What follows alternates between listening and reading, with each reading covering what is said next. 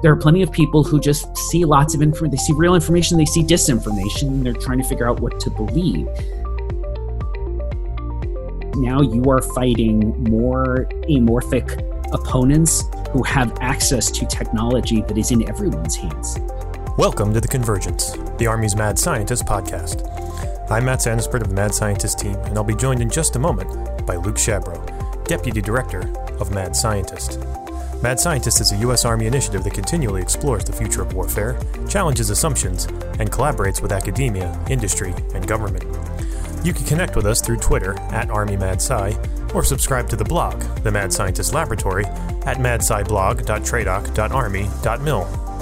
Today, we'll be revisiting a previously published episode from last year featuring Keith Law. Keith is a senior baseball writer for The Athletic and was previously at ESPN, as well as the special assistant to the general manager of the Toronto Blue Jays. Last year, Keith published the book The Inside Game Bad Calls, Strange Moves, and What Baseball Behavior Teaches Us About Ourselves, where he discusses various cognitive biases and illusions that affect our decision making, all through the analogy of our national pastime. As always, the views expressed in this podcast do not necessarily reflect those of the Department of Defense, Department of the Army, Army Futures Command, or Training and Doctrine Command. Let's get started. Keith, thanks for joining us today. Yep, sure thing. Happy to be here. So, Keith, you're not our typical guest that we usually have on this podcast. It's very defense centric. Can you tell our audience a little bit about yourself and kind of how you came to the attention of the Mad Scientist program? Sure. Uh, so, my name's Keith Law. I'm a sports writer, baseball writer specifically for The Athletic. I've been there since January. For the 13 years before that, I was also a senior baseball writer for ESPN. Prior to that, I worked briefly in the front office for the Toronto Blue Jays. I have also written a couple of books. Smart Baseball came out in 2017. Then I had a second book, The Inside Game, which came out in April of this year. And I think it was particularly because of that book where I use baseball examples to explain concepts from cognitive psychology and or behavioral economics that brought me to your attention. These are topics I've tried to touch on a lot over the years in my writing at work, but it's also more of a personal interest of mine where I've read a lot of books and uh, even research papers in this area and had the idea to try to merge the personal interest with the day job, which is obviously just covering baseball. Yeah, that's exactly right. So, as Mad Scientist explored weaponized information and disinformation this summer, we brought Keith in to speak to us about the human side of that and what goes on in people's brains as they make these decisions. We use the term first mover advantage frequently when we talk about disinformation campaigns. You know, that is, whatever piece of information gets out there first kind of becomes truth, and it's harder to undo that damage because people latch on to an initial piece of information. Can you talk to us a little bit about your research into anchoring bias and what you found out in that realm? Right. So, anchoring bias is, you know, all of these concepts I discussed in the inside game have been well established by people in cognitive psychology or in behavioral economics, and sometimes in classical economics, going back decades or sometimes even hundreds of years. And in the case of anchoring bias, uh, what it is in just in general terms is that our brains to try all of these biases exist right? Because our brains are just dealing with huge quantities of information every day more than more stimuli than we even typically are aware that we're dealing with. And so our brain has lots of shortcuts and heuristics to keep us from just being overwhelmed. Sometimes those lead us astray. In the case of anchoring bias if you simply hear a number or a fact about something whether or not it's true or relevant to the question at hand, your brain will kind of latch onto that and it will skew your subsequent thinking. There's a very well known psychology experiment where uh, they'll ask students to write down the last two digits of their social security numbers and then ask them to estimate something, some number of jelly beans in a jar or something that's going to be with, between one and a hundred. And it turns out that the students what the students wrote for the last two digits of their social security numbers actually skew their guesses on the number of whatever the items are, the jelly beans in the jar. That's absurd, right? The two things have absolutely nothing to do with each other. But that is, our brains will anchor onto the last number, the last seemingly relevant thing we heard, even though we know on a more rational level that these things aren't actually relevant. And I bring this up in the inside game when talking about uh, home plate umpires. And who generally do a pretty good job, uh, probably as good a job as humans are going to be able to do at calling balls and strikes.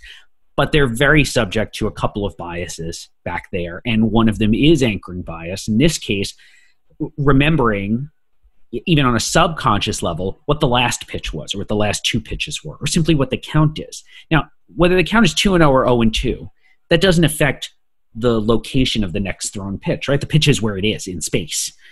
However, we see hard evidence that umpires do end up considering the count or simply consider what the last pitch was. And it affects their judgment on borderline pitches, the next pitch particularly, as long as it's on the borderline. And sometimes when it's not even on the borderline, but particularly those borderline calls. And this is one of the reasons in the book that I argue for replacing human umpires calling balls and strikes with an automated system to call balls and strikes because automated systems may come with some of their own problems but they don't have cognitive biases yeah i think that's particularly important to what we do because in the intelligence world we are consumers of information we have to be cognizant of just because the first few things we read agree with what we're saying doesn't mean they're necessarily representative of everything that we should be reading.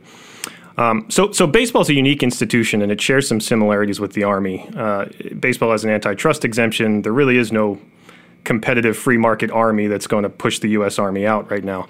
Um, they're both large organizations. They're both steeped in history and tradition, and oftentimes they're resistant or slow to accept radical and innovative change.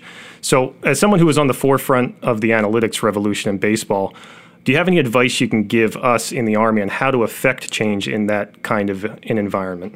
Sure. You know, my position with the Blue Jays was an awkward one, and and probably made more awkward by myself too, because I was really unfamiliar with what was in front of me with the difficulty of coming in and trying to create change in a fairly hidebound organization and industry that had been doing things a set way for 50 60 70 years. What this is how we've always done it.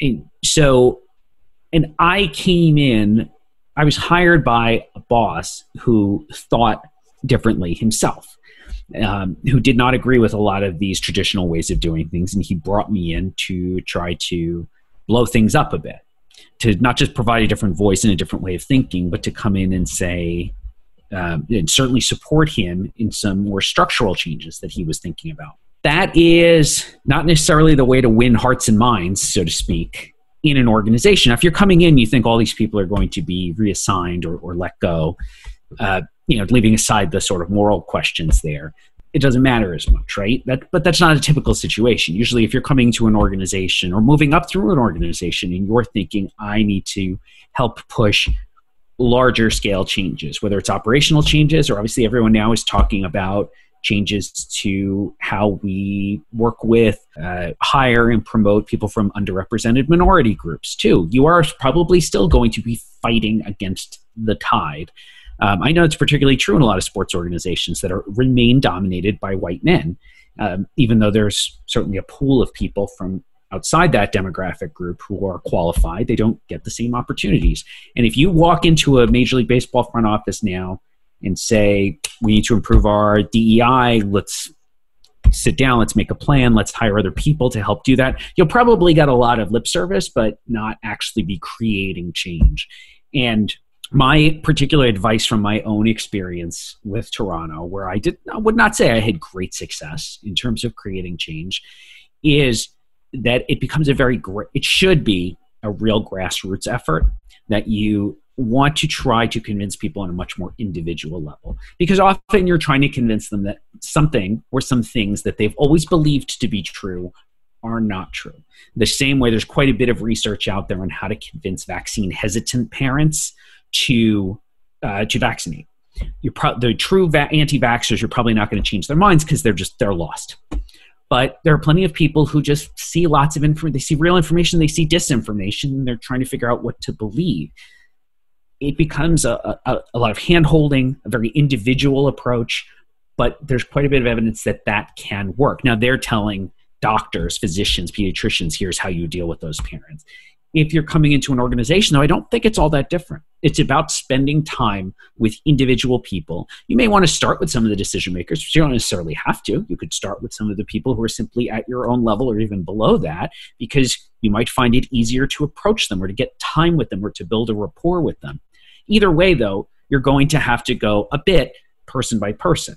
If you do a really good job, though, some of those people will help become evangelists for you too. And so that you tell five people about this and you maybe convert four of them and one or two of them are so on board with what you're preaching that they will then go out and try to help create that change, help spread that change, and get more people on board. This is how you build, I think, how you would build a lasting coalition inside your organization that would then help you make some of the larger structural changes uh, that you're hoping to make, regardless of what types of changes they actually are. Yeah, I, th- I, think that makes a lot of sense. And the individual approach is similar to, I think, what I've read your approach is when you donate to charities. You look for the smaller ones that can affect change with the money that you give them as opposed to the larger ones yes. that maybe less of the money will go there. There's direct influence. Yes. Well, because that's, I mean, I'm not going to criticize, criticize anyone's approach to giving to charity. If you're giving, that's great.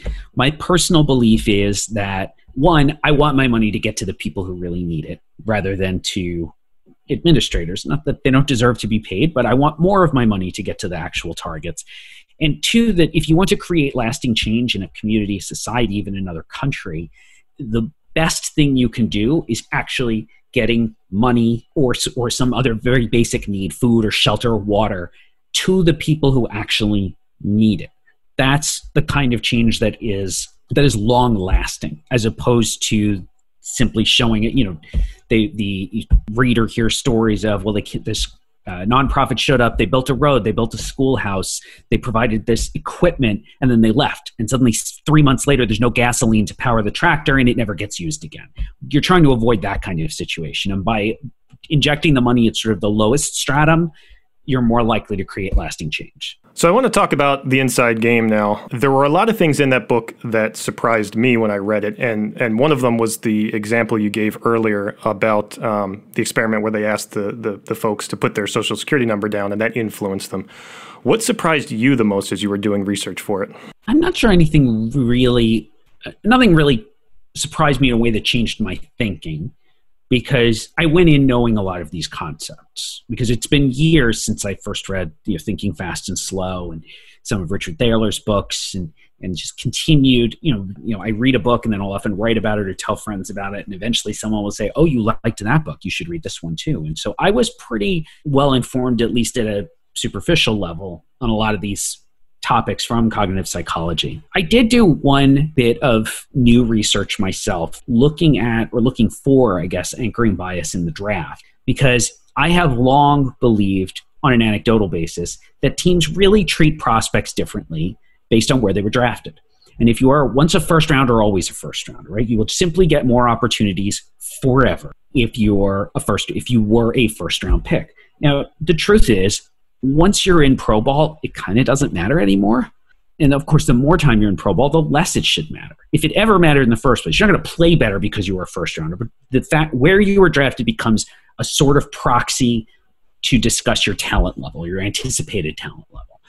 The more that a player plays, the more data we have, scouting data and statistical data, that tell us what sort of player you are, and your draft status becomes less and less relevant. Also, it just recedes further into the past, and it's no longer describing the player that you are right now. However, my experience from working in a front office and then just watching the industry for the last 14 years always told me that teams just give extra chances to those guys, those first rounders, because of because of anchoring, and I think a little bit because of the sunk cost fallacy. We spend all this money on the guy, if it's your own draft, your own first round draft pick, we spent all this money on the guy. We don't want to admit we screwed up. Let's make sure we at least get him to the majors. You don't want him to be the one guy with the blank stat line when you pull up the drafts page on baseball reference. But I think it even carries forward to other clubs. That player gets traded or released or, or however he ends up rule five somewhere else. Other teams would say, well, he was a first rounder we remember him as a first. rounder. We remember liking him in that draft. We didn't get him then, so let's go get him now. What I particularly tried to look at was were these players more likely to get opportunities in the majors because they were first rounders? And the data it was weak actually. I, I don't think you could. I, I don't think they were significant enough to support that particular conclusion. Now, are these players still maybe overvalued in trade? possibly. I didn't think couldn't think of a good way to operationalize that and test it.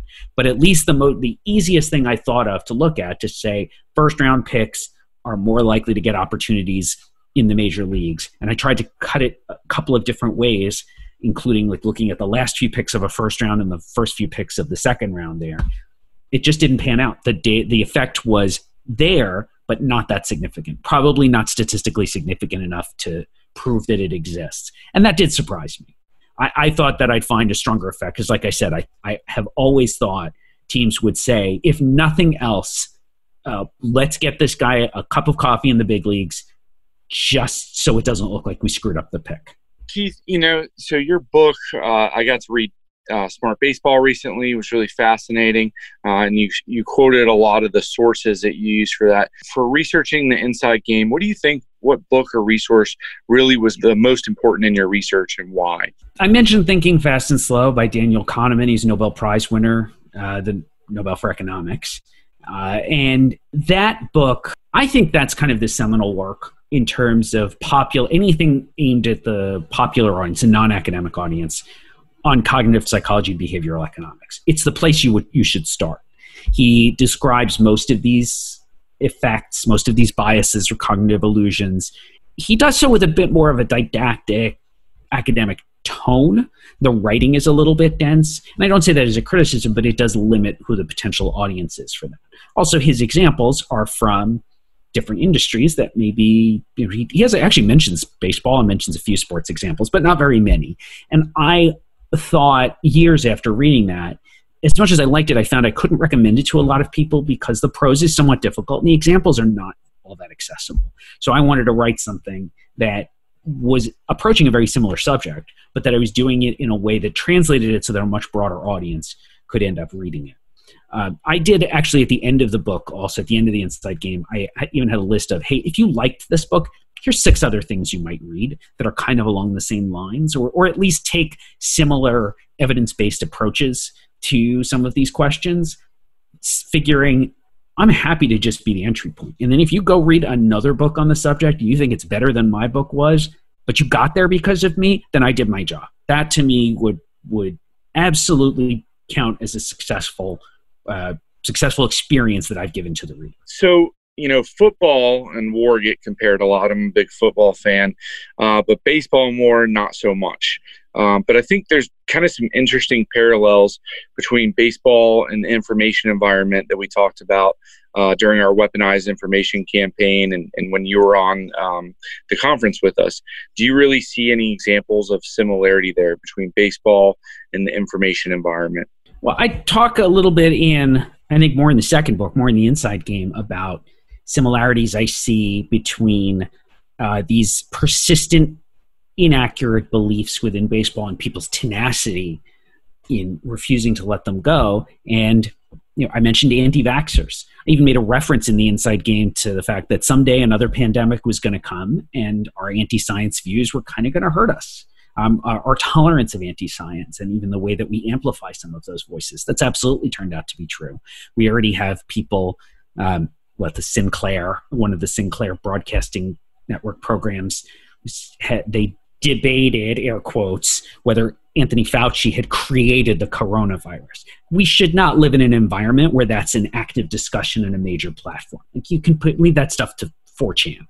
Uh, we shouldn't be discussing that out in public. And the problem that we run into you know, it, the, the stakes are lower in baseball, but we're still fighting disinformation. We're still fighting a lot of inaccurate beliefs on clutch hitters and the hot hand and lineup protection. We're actually particularly fighting a lot of inaccurate beliefs on differences that don't actually exist between white players and black players, or between players born and raised in the United States and players born and raised in Latin America, particularly in the Dominican Republic. Those beliefs are persistent and they are very harmful. And yet you know we can't sit around. I used to joke that hey the people who believe all that stuff whether they're in the media or inside front offices eventually they're going to die off and the next generation just doesn't believe them. And the generation after mine believes them even less. We can't really just wait for that to happen. Whether we're talking about structural racism within a sport or we're talking about it, about anti-science views within a society. We need to uh, recognize that the people who believe these things these ridiculous things, and they are incredibly foolish things. Um, they are out there, they are preaching their views, and often they do it more aggressively because they understand that they're endangered and that they're under attack. They're in the minority. They're often trying to make themselves sound louder than they actually are. And I do think there is an obligation on those of us with platforms to go out and do and say more, whether it is simply a matter of you know, me saying I support Black Lives Matter uh, or amplifying women or people of color in my industry or uh, you know something more critical like more scientists doctors physicians but even scientists from other fields coming out and saying no vaccines are safe and effective and we need higher compliance or we're going to be at risk from further outbreaks not just of covid-19 but of other diseases. We don't i think in general when things like that are so widely believed most people know vaccines are safe. Most people vaccinate their kids. But if you just try to put all the views online and put them on two sides of a scale, you'd think anti-vaxxers were a lot more common than they actually are. Because people who believe the, the rational stuff, we don't talk about it enough.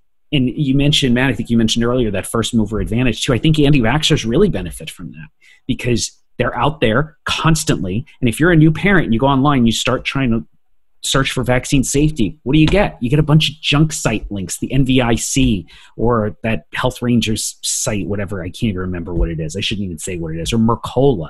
These people are cranks. They're generally selling stuff. They're pushing anti-science, completely inaccurate statements, fact-free statements, or inaccurate views but they're out there and they're out there more than we are. They're out there first. They get to people first, and then it is so much more work for us to pull those people back to rationality. That's an important point, I think, especially something we've been trying to understand in the solution space and how we get ahead of that um, so that we're not constantly fighting from behind.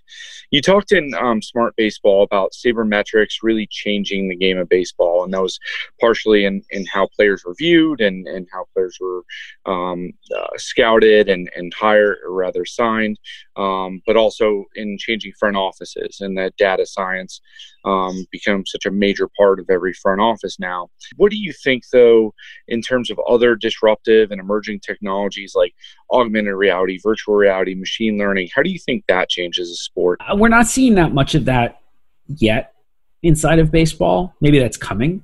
Um, we have seen a lot of changes just in the last, I would say, two, three years. So since I wrote Smart Baseball, since that was first published, where now we have technology needed to measure things like exit velocity and spin rate has gotten substantially cheaper.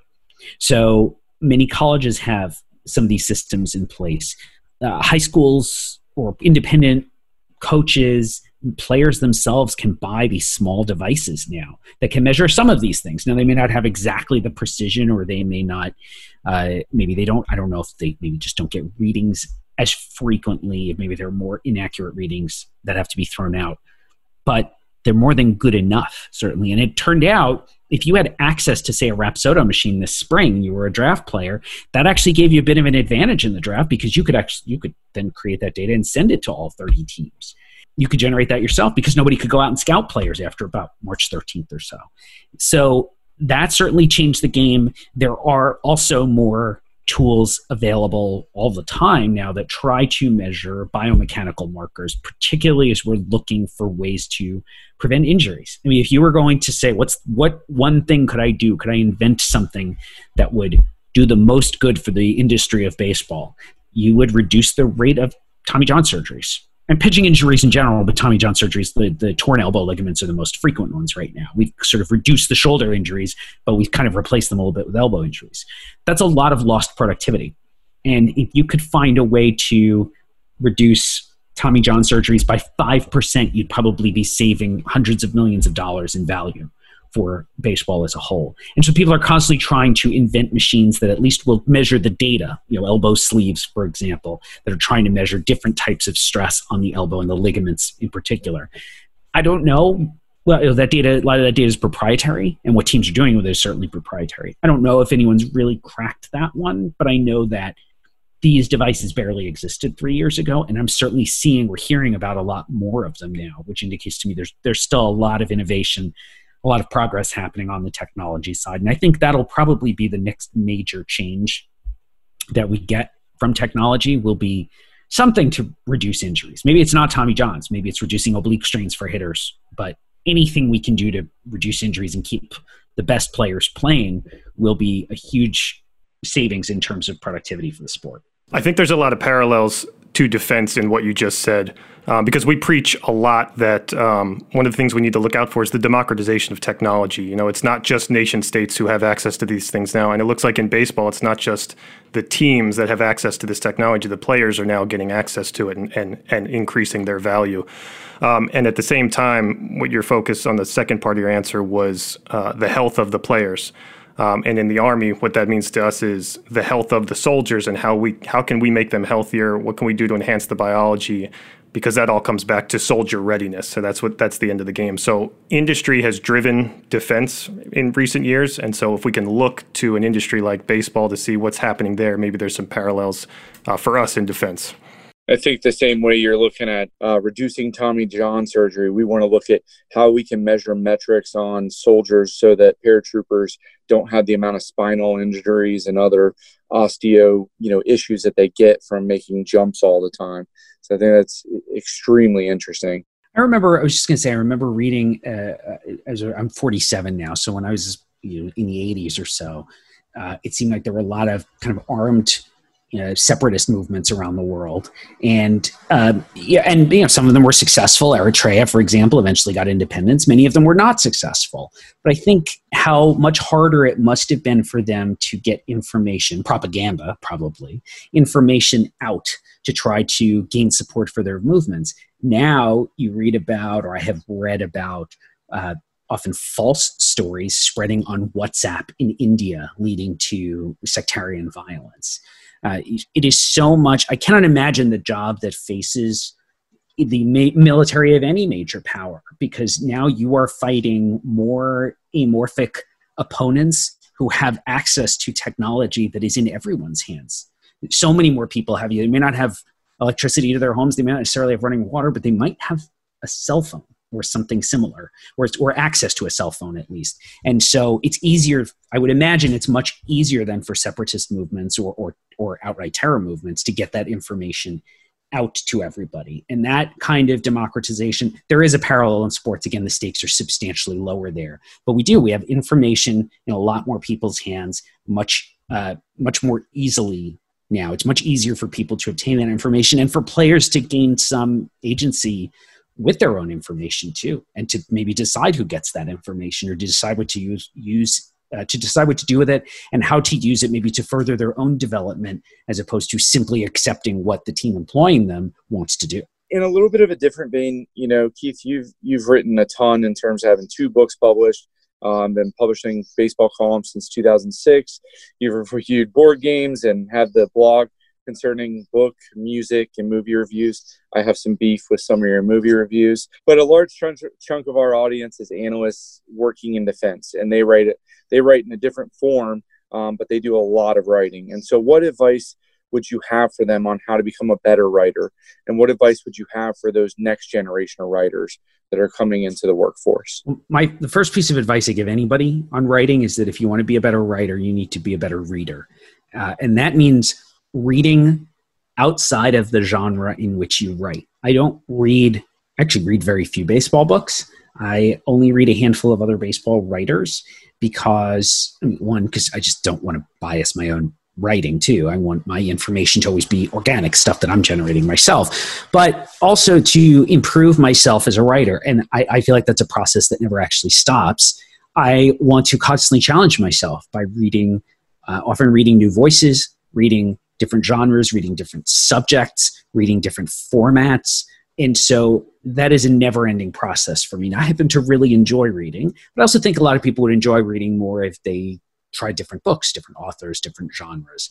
Uh, if you think you don't like reading, it's possible. It's not certain, but it's possible you just haven't found your niche yet. Uh, my father worked. Uh, he's retired now. He was an electrical engineer, and he worked in uh, worked for multiple companies that were um, defense contractors uh, in the aerospace side. And he would often say how uh, infrequent it was that people he worked with on the engineering side could write or could communicate and so I would also argue that if that's your role, if you come from a STEM background and you're working somewhere in defense, this is also just a huge personal competitive advantage for you to work on your writing, to refine your voice.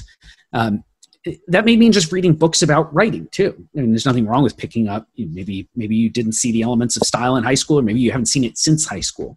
There are plenty of books out there that can help you just work on your phrasing, syntax, grammar, avoiding some like very fundamental mistakes.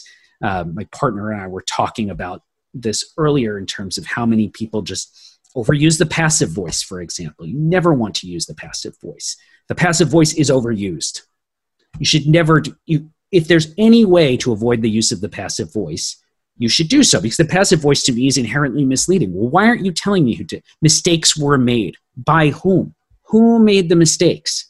That's a very, very simple fix for anyone's writing. A little practice, and you can simply work the passive voice out of you so that it starts to sound wrong when you write it or when you read it. Uh, and you will find good writers very seldom use the passive voice. So this comes back to my original point too. The more that you read good writers, good writing, the more that certain things will sound good to you, certain things will sound bad to you, and you will make changes to your own writing. And the passive voice is just one of those that I think most style you know, style writers or advice would say avoid the use of the passive voice. It's a good thing to work out of your uh, your own personal style and syntax because I think it's misleading. And it, again, I think it really gives you a personal competitive advantage in the workplace if you're seen as somebody who has the chops on the STEM side, but can also communicate clearly. Yeah, that is passive voice is the first thing they worked out of me when I got my job with the Army. Uh, well, I should say worked out of me. I hope it's out of me. So we're going to transition a little bit now. These are what we call our rapid fire questions. They're the same for every guest. There's three of them. Um, I'm very interested in the in the first uh, the answer to the first question here. What's what technology or trend keeps you up at night? The fact that teams now, Major League Baseball teams, have access to a lot more data than I do. Um, they get all the Statcast data. I have access to some of it, but they're also getting a lot of proprietary data that I just don't get to see. And when I started this job, I could pretty much keep up with what teams were doing. There will now forever probably be a gap between what teams know and what I know. And I don't like that. I my I always felt like my role would be to be a translator between what teams knew and what fans wanted to know. And now that's uh, just inherently more difficult. So, the next question um, you live your life, a lot of it out in the open on Twitter and, and with your various your blogs and such. Um, so, we know a lot about you in terms of your interests. We did the board games, we know coffee, things like that. What's something about you that most people might not know? Oh, that's a good question. Since so much of there's so much is out there. You even talked about having anxiety disorder. I've talked quite a bit publicly about that. Um, I don't know if there's anything that I haven't talked about that I would be willing to share here. There's certainly things I won't talk about here, but I, I've I've tried to, and this hasn't always worked out great. I've had problems with people. I've had problems with fans um, not understanding boundaries. I had I called the police earlier this year because somebody decided to violate the boundary between me and and the audience, so to speak, in a you know particularly upsetting way. Um, and I do struggle with that. I've wanted to be open and, and for people to see the whole me and to because people said they would just like my writing, not just my writing about baseball, but my writing in general. And I thought a way to cultivate the relationship with the audience was say, here's lots of other things I'm interested in. Here are some personal details I'm willing to share. It hasn't always worked out in my favor, and it does make me question: Do I need to move the line? Do I need to be less disclosing? Um, you know, the flip side is talking about some of the stuff, particularly anxiety, has uh, been a very rewarding experience. And many readers have come back to me to thank me for writing about that stuff, to say that they sought out treatment or medication for their own mental health issues because I spoke about them. So I think ultimately I'll probably still err a little bit on the side of, of disclosing too much, but I have definitely had to reconsider that a lot, especially in the last 12 months. So the last question we have for you, and I was disheartened to hear that you had never seen Jaws. What is your favorite movie? Oh, I've seen it now. So I finished I finished Jaws yesterday.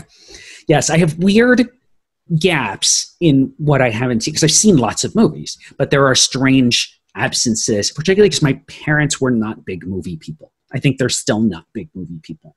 And so I saw some movies as a kid, but there are definitely a lot that people my age have seen that I didn't see as a kid and just never got around to as an adult. Um, I would say I think my favorite movie is probably Eternal Sunshine of the Spotless Mind. I think that's an absolutely flawless movie. I thought the two lead performances were great, and I'm not a Jim Carrey fan, particularly not since he's a, a absolute off the deep end anti-vaxxer. Um, but I thought he was fantastic in that movie. I think Kate Winslet was fantastic. I think that script is amazing. It's the best thing Charlie Kaufman has ever done. It's shot beautifully, and it touches on so many universal and timeless themes.